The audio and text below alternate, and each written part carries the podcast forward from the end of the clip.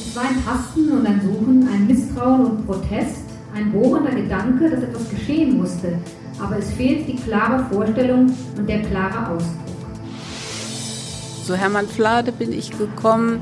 Schon Ende der 90er Jahre habe ich den Hermann Flade praktisch entdeckt. Als einer der wenigen, ähm, der diese Jugendbewegung in der DDR so prononciert hat mit seinem Todesurteil. Und viele Dinge, die wir, ähm, wenn man so nah dran ist, die einem gar nicht so klar sind, die werden dadurch dann klar. Das ist das eine. Das andere ist, dass ich denke, dass diese Geschichte und dieses Schicksal auch noch heute sehr interessant ist. Medienwerkstatt Bonn. Podcast. Heute mit Dana Schuster. Hallo. Der 18. Geburtstag ist für viele ein lang ersehnter Moment. Endlich alles tun dürfen. Das Leben kann so richtig beginnen. Was für ein Schock muss es sein, wenn man mit 18 Jahren erfährt, dass man zum Tode verurteilt wird. Genau das ist dem Vater der Bonnerin Tanja Flade widerfahren. Im Alter von 18 Jahren bekam er die Nachricht in der ehemaligen DDR. Was er 1950 getan hat, das einen Tod rechtfertigen sollte, das erfahren wir aus seinen eigenen Lebenserinnerungen.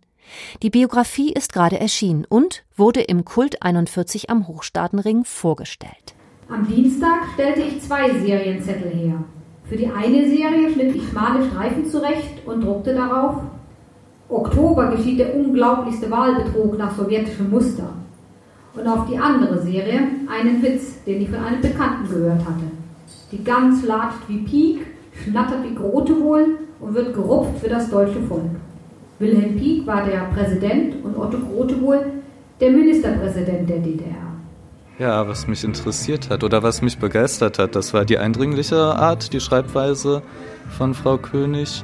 Ja, ich hatte mich noch nicht so beschäftigt mit Dissidenten in der DDR, wie mit denen so umgegangen wurde. Man kennt zum Beispiel eben die Bespitzelung durch äh, den Geheimdienst natürlich. Ja, aber das war ja ein sehr bewegtes Leben, eine sehr bewegte Zeit für Herrn Flade und einfach eine sehr eindrückliche Geschichte.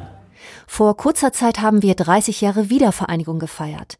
Wie gefährlich das Leben für einen kritischen Jugendlichen in der ehemaligen DDR im Jahr 1950 aussah, das können wir erfahren aus der Biografie über Hermann Flade, den Vater einer Bonnerin. Das Buch Die Freiheit ist mir lieber als mein Leben wurde neulich im Kult 41 in Bonn vorgestellt. Und meine Kollegin Erika Altenburg war dabei. Die Buchvorstellung ist in Form einer Lesung erfolgt. Die Autorin der Biografie, Karin König, hat einige Passagen vorgetragen. Ergänzt wurde dies durch Ausschnitte aus den persönlichen Erinnerungen von Hermann Flade, gelesen von seiner Tochter Tanja. Der Titel dieses älteren Buches, das leider vergriffen ist, heißt Deutsche gegen Deutsche. Die Oberschüler müssen in Aufklärungslokalen die Bevölkerung auf die Wahl vorbereiten.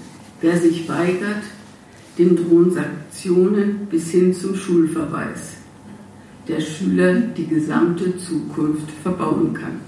Zwei Wochen vor den Wahlen tauchen in Olbernhau und Umgebung die ersten Flugblätter gegen die Einheitswahl auf. Flades Freundin ist ganz aufgeregt und informiert ihren Freund mit den Worten Für die Polizei ist eine dringende Meldung gekommen und Alarmbereitschaft angeordnet worden, erzählte sie eifrig. Im ganzen Flöhartal sind Flugblätter verteilt worden gegen die Wahl. So, interessant, sagte ich. Und die Entscheidung war gefallen. Also Flugblätter. Was andere können, dachte ich, kannst du auch. Aber wie sollte ich sie herstellen? Die Schreibmaschine hielt ich für ungeeignet. Aus Kriminalromanen wusste ich noch, dass jede Maschine ihr charakteristisches Schriftbild besitzt. Ich erinnerte mich an den Stempelkasten, mein altes Kinderspielzeug. Der ließ ich verwenden. Jetzt tauchte aber die größte Schwierigkeit auf. Was sollte ich auf die Flucht unterschreiben? Es war ein Tasten und ein Suchen, ein Misstrauen und Protest, ein bohrender Gedanke, dass etwas geschehen musste, aber es fehlt die klare Vorstellung und der klare Ausdruck. Den klaren Ausdruck findet Hermann Flade dann und druckt auf seine Flugblätter die Aussage, dass die Wahl einen Wahlbetrug nach sowjetischem Muster darstellt. Es handelte sich um die erste Wahl zur Volkskammer der DDR im Oktober 1950. Es gab nur eine Wahlliste, also nicht verschiedene Parteien wie in der Bundesrepublik.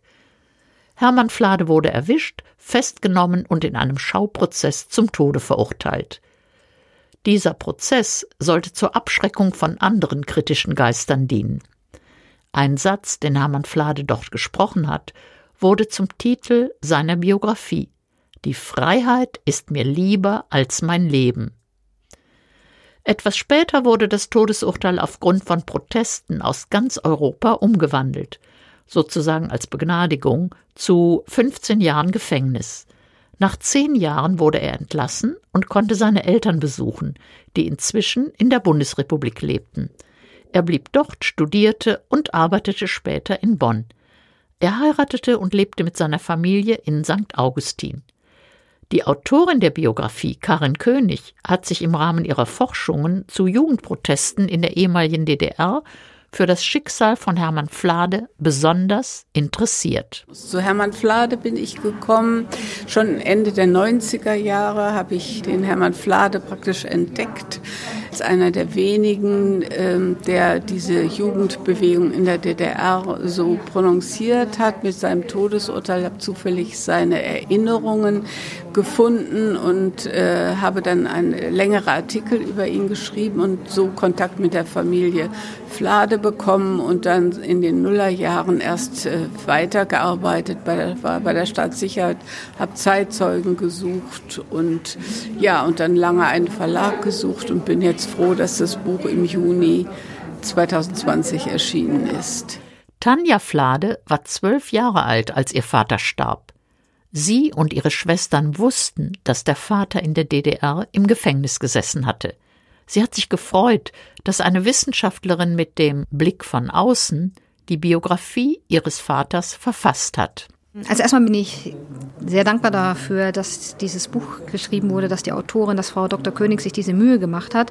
Ähm, denn das ist mal noch der Blick von außen und ein anderer Blick und man kann, und sie ordnet das Geschehen auch sehr gut ein.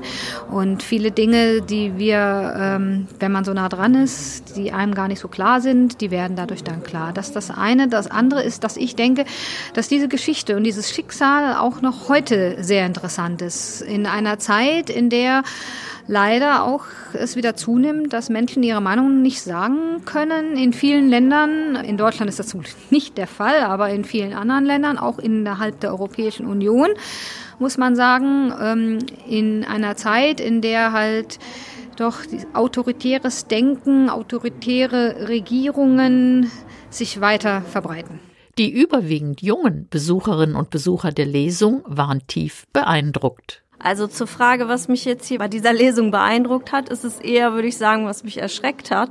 Und zwar, äh, wie viel, wie viel nicht man davon weiß oder allgemein von diesen Dissidenten. Also mir war jetzt der, obwohl ich eigentlich geschichts äh, bin und, und politisch interessiert bin, war mir jetzt äh, Hermann Flade überhaupt kein Begriff.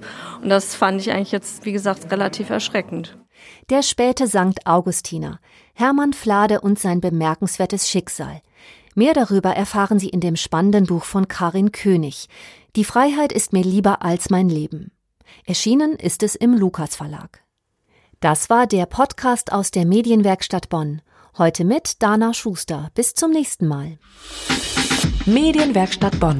Mehr Beiträge auf medienwerkstattbonn.de.